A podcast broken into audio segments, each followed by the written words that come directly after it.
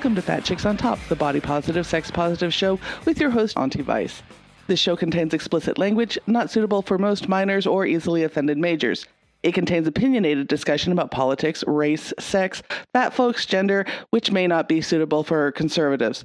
Additionally, some shows may contain references to science, statistics, history, research, mathematics, and reality, which may not be suitable for American evangelicals. Hi, and welcome to Fat Chicks on Top. This is your host, Auntie Vice. Today's episode, we are talking drag, we are talking homeless youth, we are talking comedy. On our show today, we start with uh, Eartha Tourmaline from the Windy City Imperial Court, and we talk about the history of drag, how it goes well beyond what you see on RuPaul's Drag Race, and how they got involved with the court. We also have a bit of our interview with Katori Knight, and they talk about their work with the Rebel Kings in Oakland and their drag. And we close with comic Shahara Hyatt from Sacramento, who is also the head uh, director and researcher at the Homeless Youth Project based in Sacramento, California. I'm glad you're with us. I hope you stay through the break. Thank you. Katori Knight would like to note that while in this segment she states that her drag is more political than her burlesque, she understands that burlesque can be political and has performed political style burlesque with the body political.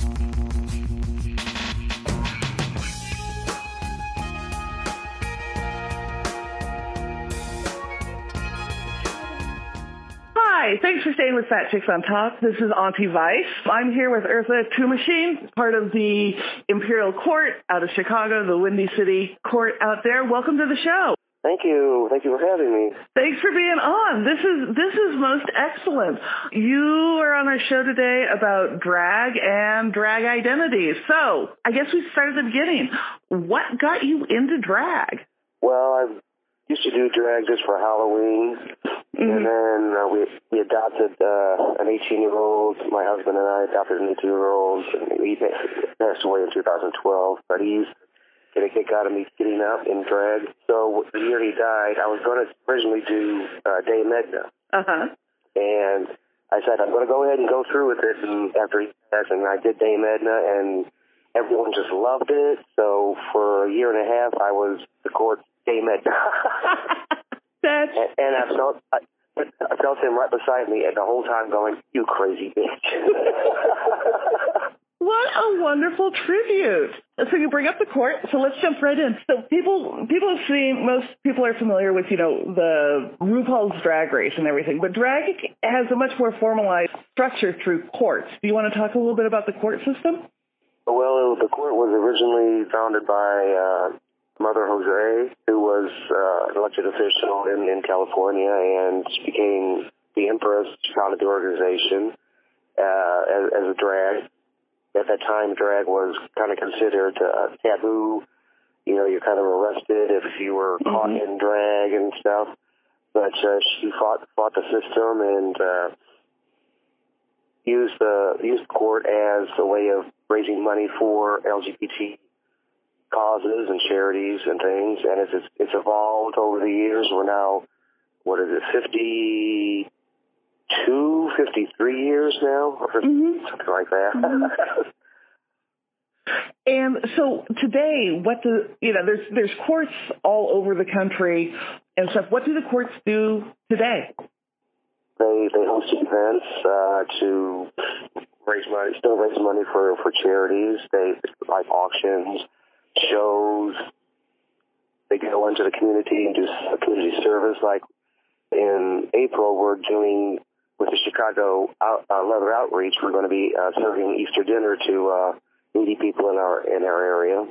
That's uh, great. Our, our our court is is, is big with uh, working with the leather community. A lot a lot of courts that they're kind of separate. Mm-hmm. They have you know separate identities and they don't want to work with each other and stuff. But originally, the leather community and the drag community were one and one in, in the court, and and we're trying and we're getting back to uniting us again together. When it comes to, to drag identity, is it, you know, an actual identity? Is it just, you know, you get up on stage one night and do this? How do people come into these personas that they, they then manifest on stage? Well, I was uh, I've been in theater in, in high school and college and stuff, so I come I I may come from a different background than a lot of people. Uh-huh. but it's just it's just something inside you that's you know basically says, hey, this is what I want to do. I want to perform, and this is how I'm going to do it. And each, each every, everybody has their own style of doing things. Mm-hmm. The one you know you mentioned RuPaul earlier, and uh, I was hoping you wouldn't because I'm not a fan. There, well, I, I bring it up because there's people in the in the drag community have a lot of feelings about Ru. She, uh, she, when, when her when her show was originally on, it was wonderful. It brought the drag community back into focus. But from what we're seeing here in Chicago, a lot of the new queens are emulating some of the stuff that is now on her show. The, the, the backroom scenes where they're all bitching and backstabbing and everything, and they, they bring that. And, oh, that's what a queen's supposed to be. No, a queen is supposed to be we help each other, we help our community, not self-service. Yeah, and you know, a lot of a lot of the concerns I've heard is that people are using it as a way to launch themselves as a performer rather than do the community service, rather than work on the connection with the community. Is that some of the stuff you see in Chicago? Uh, yeah. Unfortunately, uh, we've got we've got uh, our crown prince is trying crown princess is trying to bring. She's she's a, a young queen who basically is one of us old- old timers in a way because Uh-huh. she she she sees she sees that and she's trying to she's trying to bring in her her drag friends and stuff and she's you know doing pretty good at that. That's good. It's uh, some of the ones who aren't like the uh, the RuPaul hmm people. So it's not just all people with snarky comments and uh, and uh, you know up there do kind of. I, I'm not even sure which queens to compare it to because there's so many of them. Just be kind of snarky and and, and bitchy. It, it it actually you know my experience with the court when I got involved with it 25 years ago was much more of a supportive space, especially for people of color, people who were poor, people who didn't have an outlet for their identity anywhere else. And I don't know, is that still part of the court or has that really faded?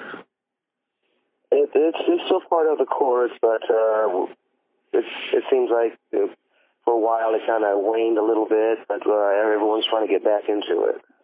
Yeah. I'm trying to be include everybody. And is that part of your work with the leather community there in Chicago?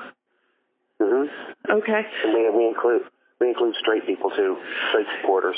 That's great. That's, so, and it's come up here. Um, you know, I'm based out of Sacramento and stuff, and there's been some controversy with people who are straight, who are not even necessarily allies of the gay community, doing drag as a performance and a way to get into certain performance spaces. Have you seen much of that, or is it still predominantly gay? Mm, from here in Chicago, from what I've noticed the same as it's all uh, gay people. Yeah. So we've had some uh, drag kings on, and you know, quite a few of them identify now as non-binary or trans. Is that also true on the male side of the We've court? got a, we've got a, a, we've got a few, Yeah, and we're very support, very very very supportive of them. and that's been that's been one of the issues that's come up with some of the more well-known performers is this split between drag queens and the trans community. There seems to be some bad blood at times. Uh, did you want to address any of that? Well, uh, I know I know I've, I've heard things like, well, if you're trans, you're, you can't be considered a drag queen Mm-hmm. because you're technically a female, and but if you haven't got the surgery and everything, and you're or you're still in transition, you can Mhm. still be considered a drag queen. Okay. And, and we have we have some here that prefer to be called that until they've made that complete transition. Mm-hmm. Mm-hmm. And when it, I mean, I, I call I call them ma'am anyway, you know, ladies because Yes. I mean I, I identify with them, I support them, and Mm-hmm. So, what are your favorite parts about doing drag? What does it What does it give back to you when you do drag? Well, enjoyment for one thing. Mm-hmm. I like this. I like to make people happy. sense of uh, accomplishment because raising a lot of money for people who actually need it. Right now, our, our charities are the Howard Brown uh, Youth Center, or not both not youth, so they deal with youth, but it's also a health a health clinic for uh, Mm-hmm. young people and for AIDS people, and uh, Project Fierce, which uh, deals with uh, underprivileged uh, LGBT uh, youth. Very nice. Very nice. A lot of our a lot of our shows we say, "Come on, give a dollar, it's for the children." and and, how, and and people are, are pretty willing to then step up and give to charity and stuff. And you've got a got a bunch of drag queens out there soliciting them. yeah, That's awesome. Do you guys? So the other, another thing that's for the children that's come up as controversies in some areas is uh, drag queen story time. Do you guys have that in Chicago? Uh, we have a few that not they're not part of the court system, but Okay. uh, they they they do do it, and it's been an overwhelming success. So, what's the importance of having drag queens read kids stories to kids?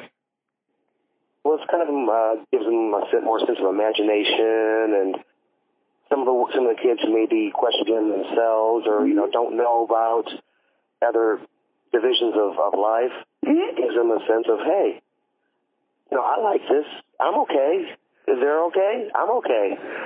And I, you know, I think that's a huge part of having drag disability is you realize there's just not one way to do gender. There's not one way to do performance. Like that's one of the powers of of seeing all of this.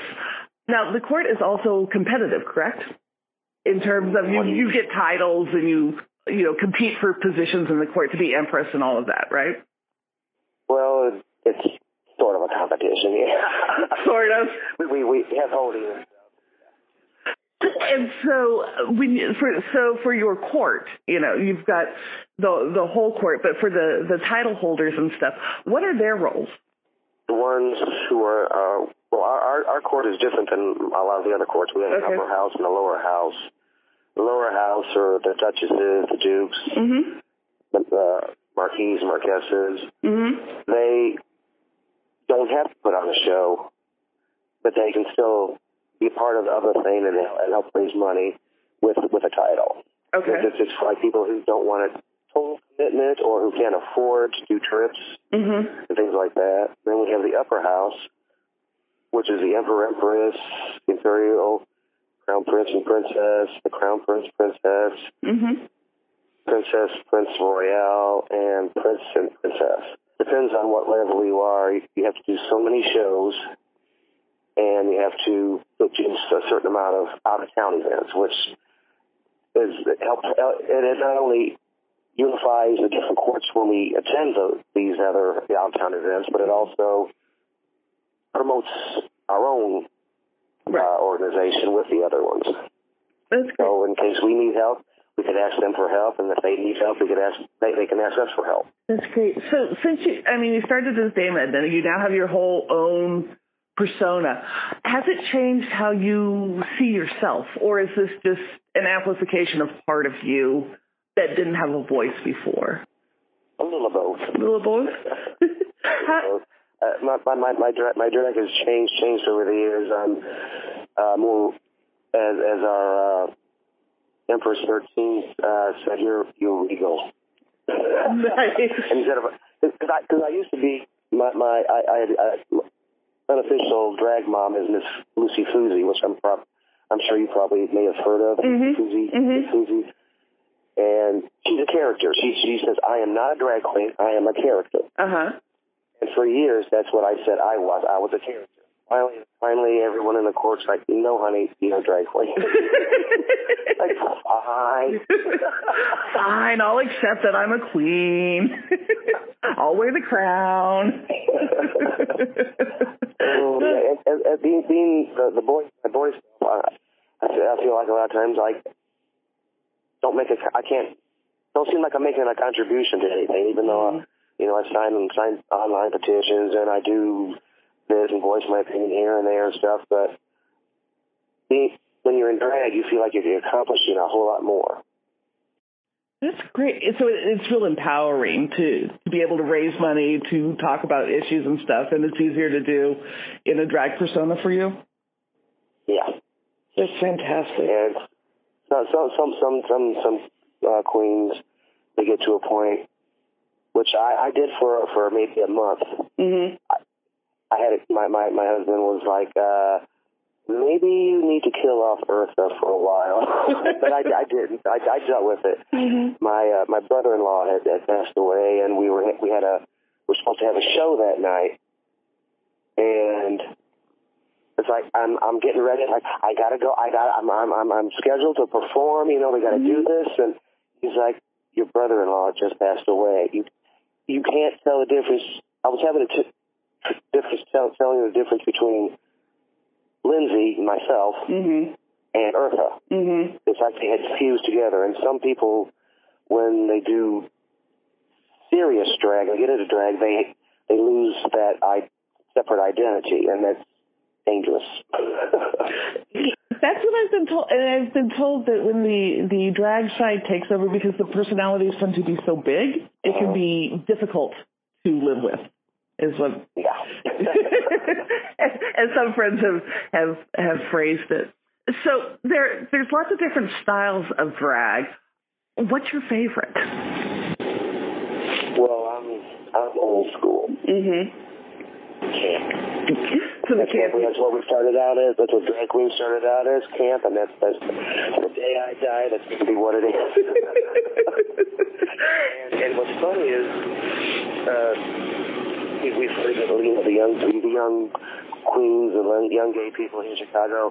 They want all this of fancy stuff. You know, where you show you hoochie coochie and all Mhm. that stuff. And, but to me, that's not. I used to say to me, when you're showing you hoochie coochie and stuff, that's not entertainment. well, and the, the camp is such a unique style to it, you know. they, they, they say, well, we don't we don't like this this this, this stuff. We like this stuff. But Mhm. then when me and another one they we do camp, they just the young people they just eat it up. They're like they Mhm. can't get enough of it because it's something new to them.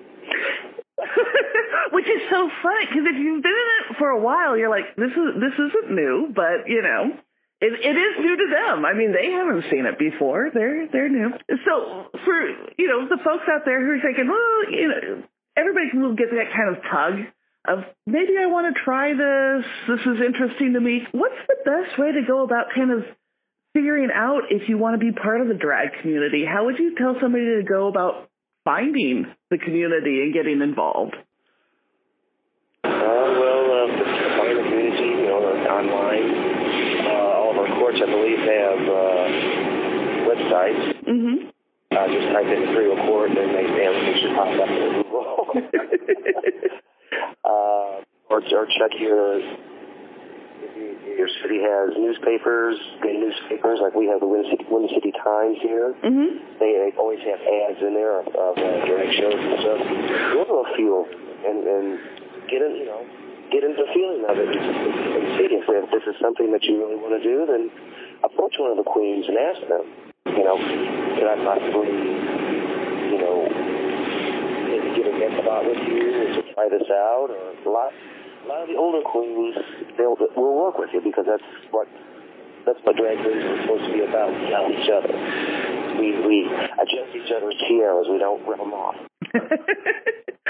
so for for people who are newer to this and may have only been exposed to it through the media, and I think all of you are are bitchy queens who are trying to get your spot, it can be very intimidating to go out. Is in general when you go to courts and stuff, is that what you see, or is it easier just to reach out to some of the older queens because they're a little more welcoming, or or how do you go about making it less intimidating for for the newbies? Well, sometimes, uh, a lot of times it's the older queens that reach out to them if they see them, you know, getting into it. We'll, we'll approach them. Uh, Are you interested in this? you know, come join us. Whatever. Mm-hmm. Uh, we, uh, uh, our show last night, we had a couple uh, new, new drag queens who were guest performers, and uh, the one who was hosting it, uh, she's, she's uh, a young too.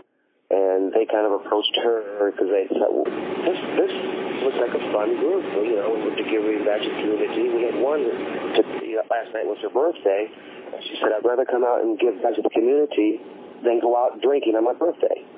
Oh, That was amazing. that's awesome. So, so they approached they approached the young uh, the young court queen, and then she approached a couple of us older ones, you know, and we got new members. That's wonderful. That's absolutely wonderful. That's so inspiring. So, if people want to find you, if they want to find the Windy City Imperial Court, how do they go about that? Uh, well, we have a website that, or the website is currently in, in working. Okay. Have uh, been having issues with our with our uh, creator on the website. Mm-hmm. But uh, Facebook page, it's just type in Windy City Empire and it pops right up. Excellent. And if they want to support the charities that you guys are raising money for, who do they go find?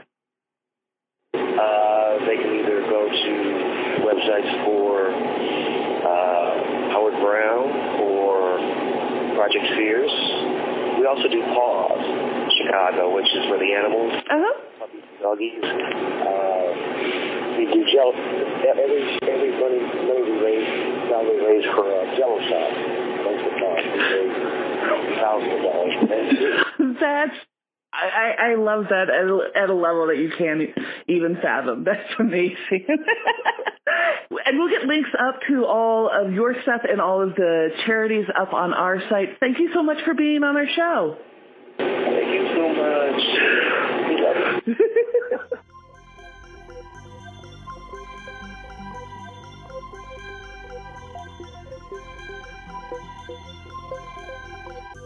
Hi, you need music, a sound guy, or a podcast done? Well, why don't you call a Serious Productions?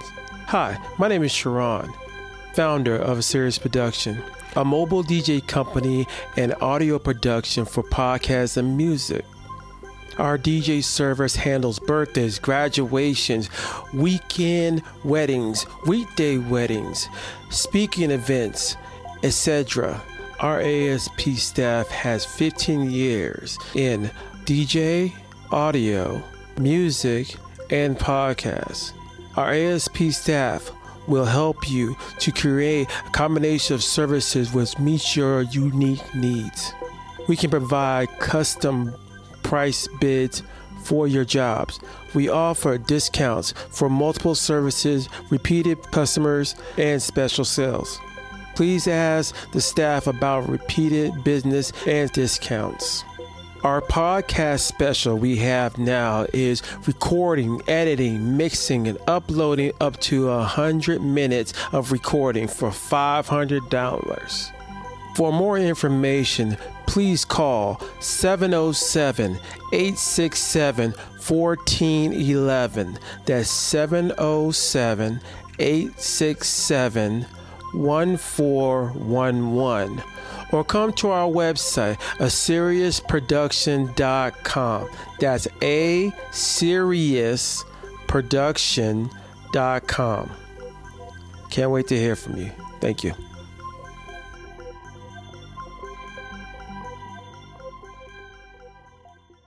So you bring up drag, and you know you started doing drag. Is drag any different than just doing a male style burlesque? Yes, I would say so. If I was doing a male style burlesque routine, I would probably be trying to be sexy as a man or kind of do the same type of thing that I would do in burlesque, but more masculine in my presentation. Instead of with drag, I tend to take on more of a character. I tend to be more satirical and political with what I'm doing with the character because, in my opinion, that's why we have drag um, to begin with. It's it's a commentary on society and uh, typical gender roles and presentations um, instead of just a performance. Yeah, there's definitely more of a political side to it. Now, you perform with the Rebel Kings in Oakland. Is that all uh, drag kings, or do you also have drag queens performing with you? So I will say that I'm not a core cast member, but I do perform pretty regularly with them, and I think they're one of the most consistently entertaining shows I've ever seen. Um, and there are drag queens, there are burlesque performers, there are folk queens. It is the most inclusive group of people I've ever met. They're really lovely, and um, they really want you to come perform with them. Like, and not you personally, um, but like, yes, you personally also. But I mean, like anyone who wants to come perform, they're really excited to have you come try it out. Yeah, I've got to work with a few of them at private events, and and the cast is phenomenal. They're they're great folks.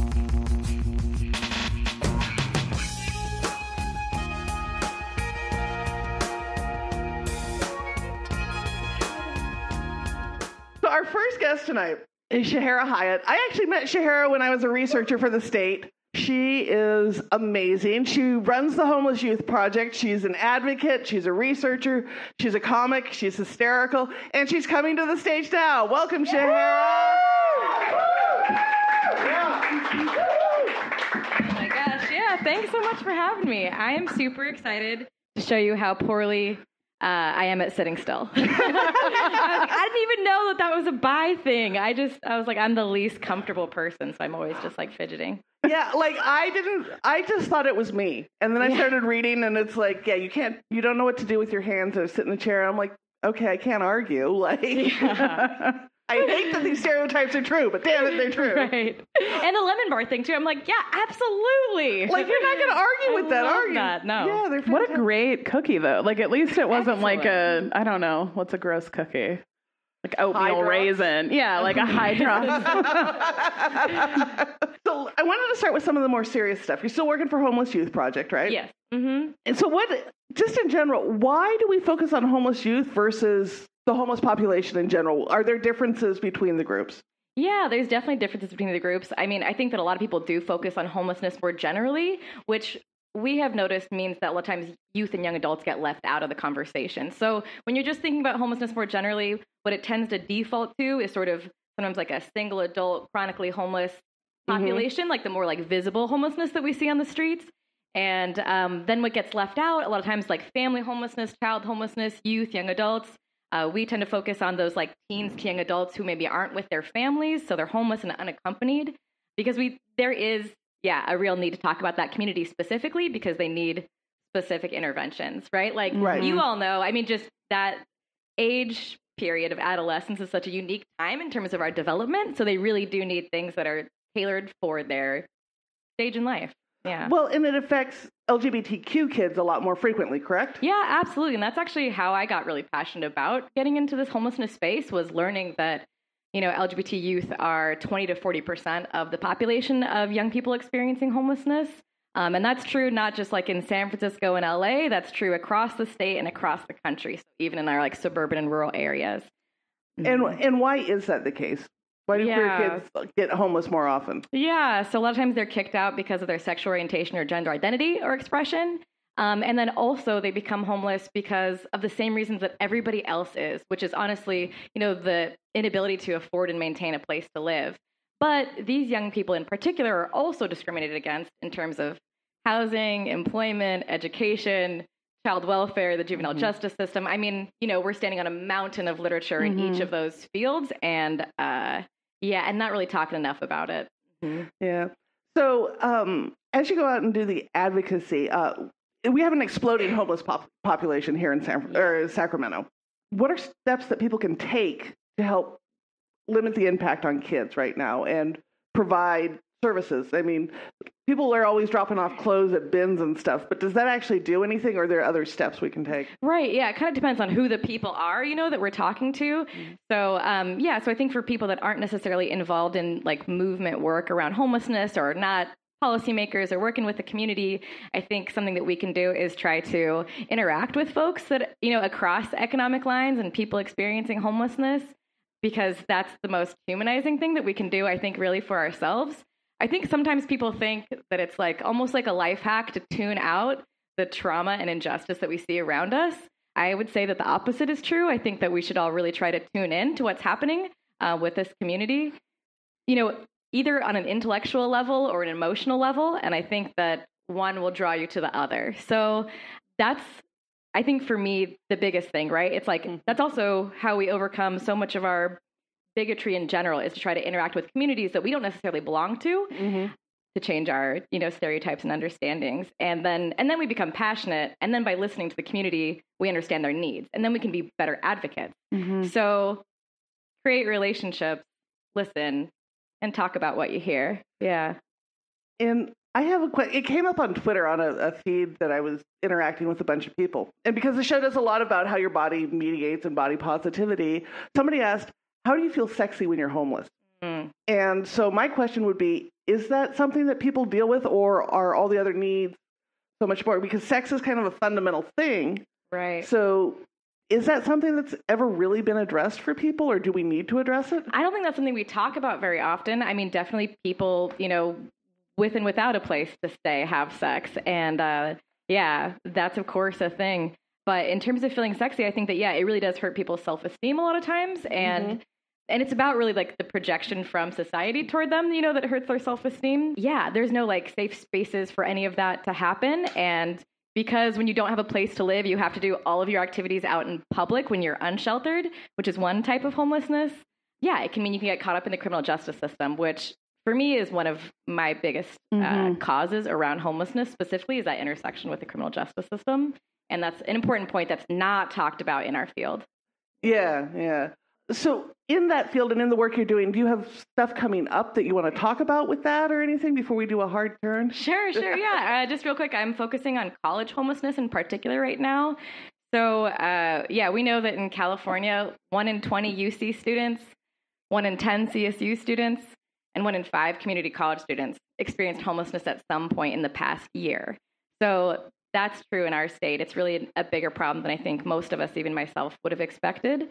So we're writing a report about that. We're evaluating what supportive services are available on college campuses for homeless students and talking about what exists and what the gaps are.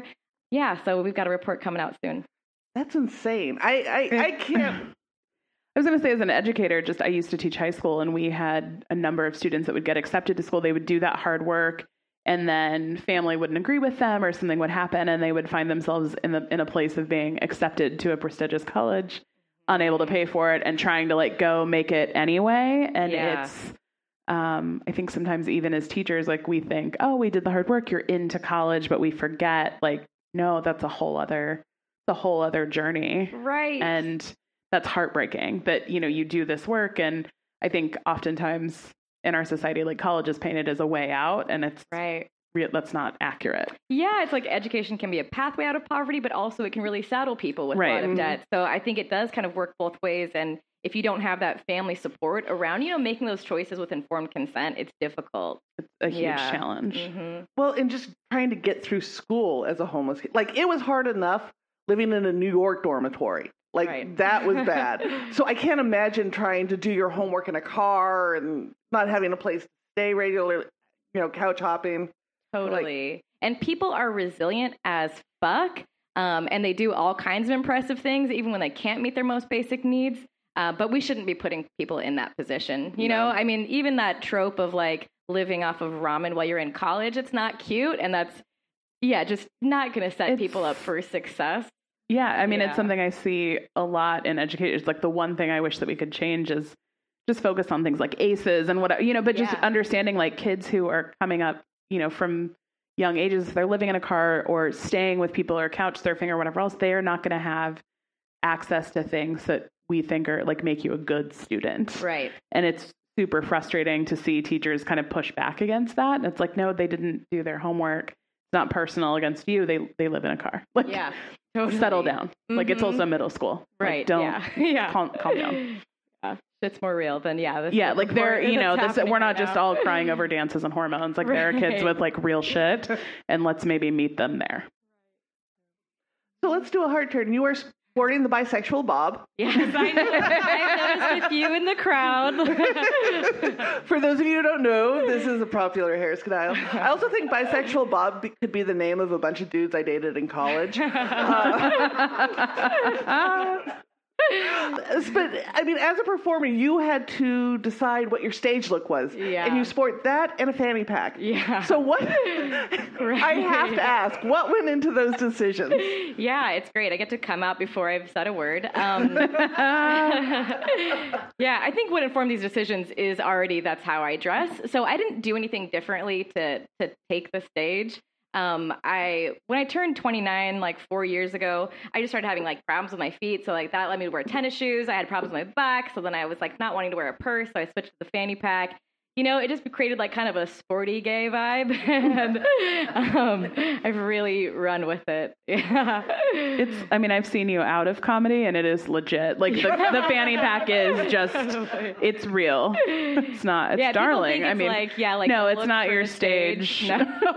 it's just you. yeah. And my little brother did have a fun idea that I should put um, those like crazy snakes in my fanny pack that like pressurize, like pop out.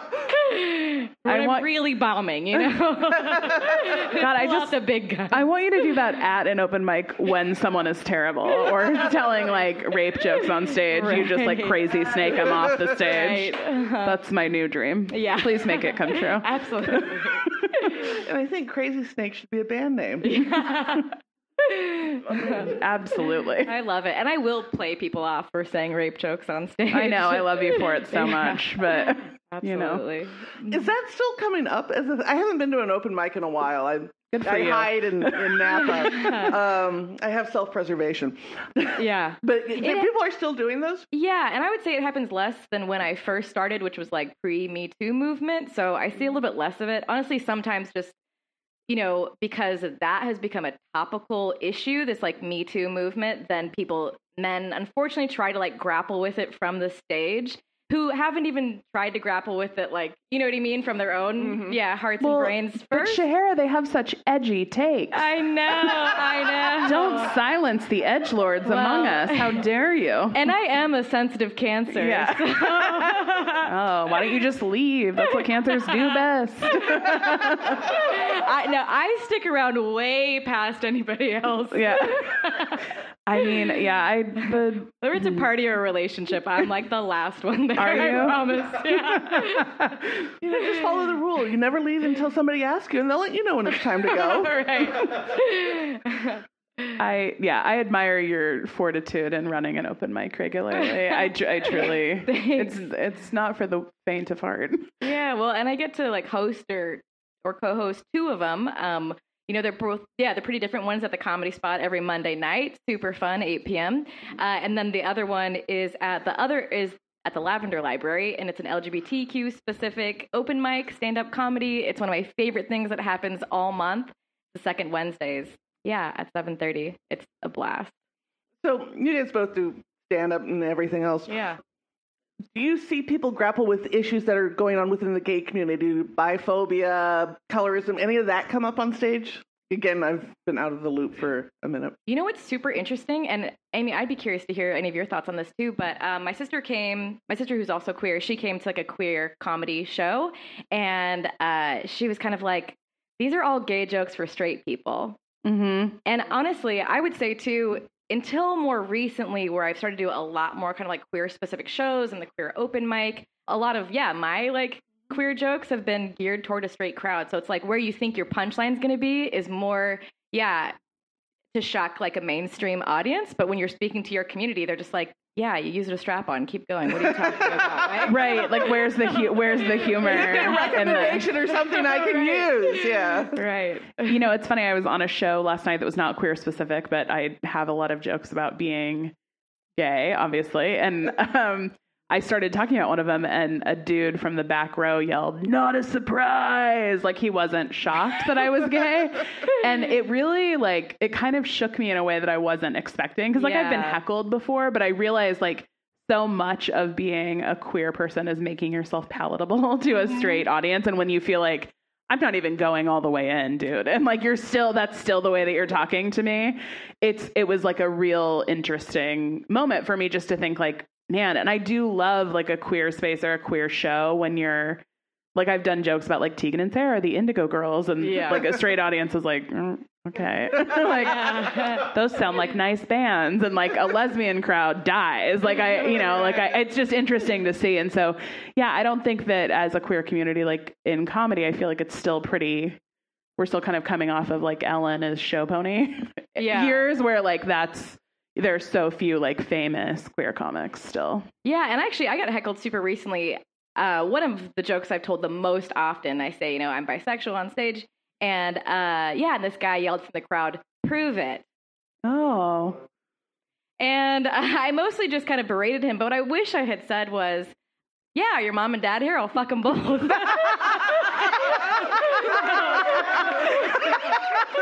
you, you guys have to benefit. Clearly, this is not a straight audience. God, I would just that's I like that. That's number one. Now Crazy Snakes is now dropped to number two. I'm just letting you know about things I want to see you do on a stage. We're working on my new five. Yeah, that hot five is going to be so good.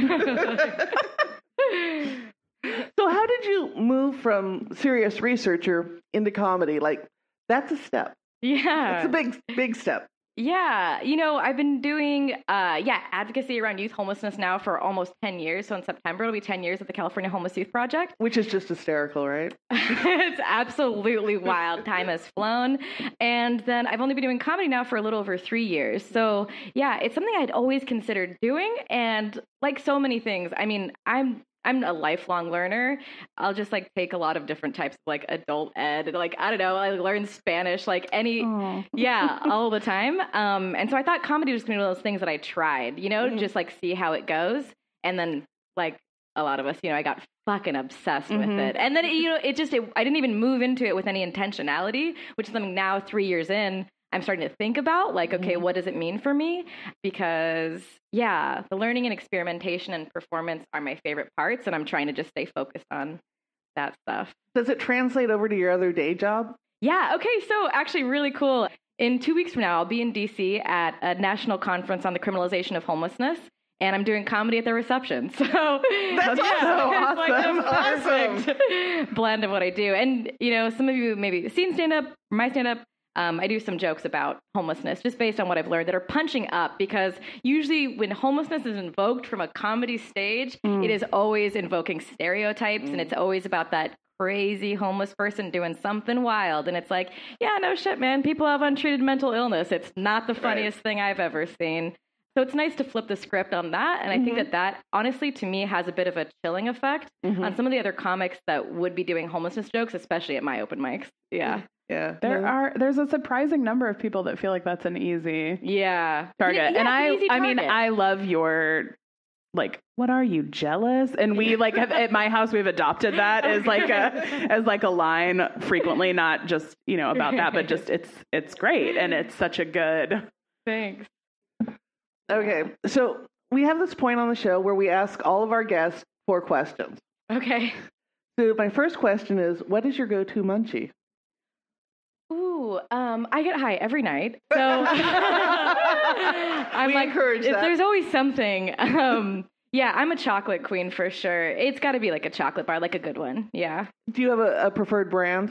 I don't know the brand name, but there's this one. It's like it's got ginger and lemon in it and Ooh. dark chocolate. It's really, really good. It's kind of spicy. That's Mhm. fancy my favorite one, I yeah. like it. Um, what is the worst advice you ever got? Let's see. Someone uh, when I first got into this whole yeah field of social work, I was doing I was a drug and alcohol counselor, and yeah, somebody told me they will eat you up and spit you out to like to not pursue it as a career. While I was like Hmm. pursuing my education to do this job that I was hugely passionate about. So yeah, that was some foul shit this old dude tried to say to me to just like derail my life plan. I'm stunned to hear Um, that it was a dude. yeah, right. What do you mean? and they didn't. So So, there you go. Screw you. Yeah. What is one thing everyone should try in a lifetime? Gosh, you know, it's definitely not for everyone, but I'm going to say Burning Man. You guys, we live so close. yeah, I was like, it's a blast. If you're at all into a desert vibe, it's worth it. If you're not, yeah, don't, obviously. You know, I gotta say, I have very strong feelings on camping, Yeah. and luckily, so does my partner. this does not. Ca- I need portable medical equipment to sleep. This does not camp, right? And luckily, I date a man who was in the military, and he did his time and has no need to camp again. Um, and we have friends who are burners and they're getting married next weekend. And it's like this three day camping event. And we got the invitation. It's like, yeah, you can come up, you can bring a tent and camp on the land. And he's like, we're getting a hotel, right? this is for, like, before you RSVP, we're getting a goddamn hotel. I'm like, this is why we, we work so well together. I'm Yeah. I'm like a secret wannabe burner. It's always right as school is starting, so Yeah, I've never been able to go. But like truly one of the biggest regrets of my life is being 21. Someone offered to take me, had a ticket for me, and it was like before like i'm 36 so this is like vintage burning man when it was still like not you know san francisco just moved to the desert. No no disrespect to Right. burners.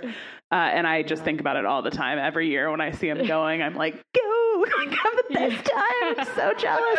I'll eat I, w- I will go eventually and i will either love it and like try find my true self or need to come home after like one night. I don't know which yet. We'll find out i guess. Yeah. Well, I love the fact we live in an area that now, three weeks before Burning Man, Orchard Supply and Home Depot are like, do you need to finish your Burning Man statue? We were having sales this week, and it's like ad campaigns. Yes. Like I was listening, I was driving in the car, and it's like Orchard Supply now has you know discounts and all your needs for Burning Man. I'm like, how the fuck did this become like?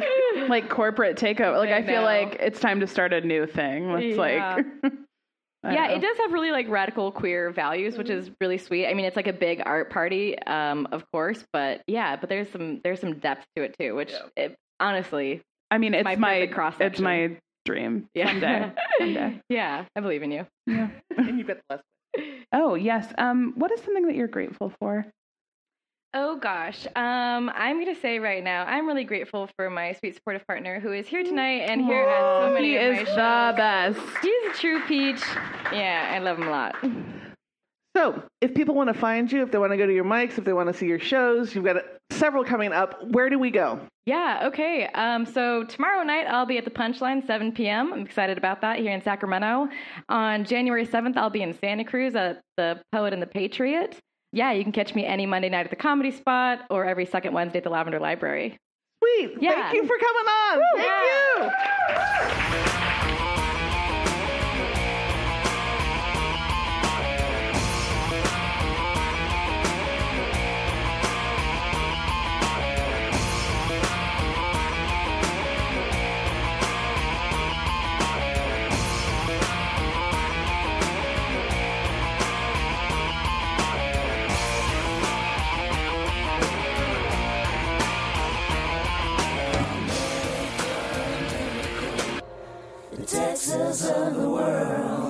Has been a Fat Chicks on Top presentation with your co hosts, Auntie Vice and Wendy Lewis. Sound provided by Sharon Smith of A Series Productions. All things Fat Chicks can be found on our website at fatchicksontop.com. That's fatchicksontop.com. Or check out our social media for more information. That's Fat Girls on Top on Twitter and Fat Chicks on Top on Instagram, Tumblr, and Facebook. Please review our previous episodes on iTunes, Google Play, or all podcast streaming services. Please support the Fat Chicks by buying us a tea or purchasing our merch on our website. And thank you for your support.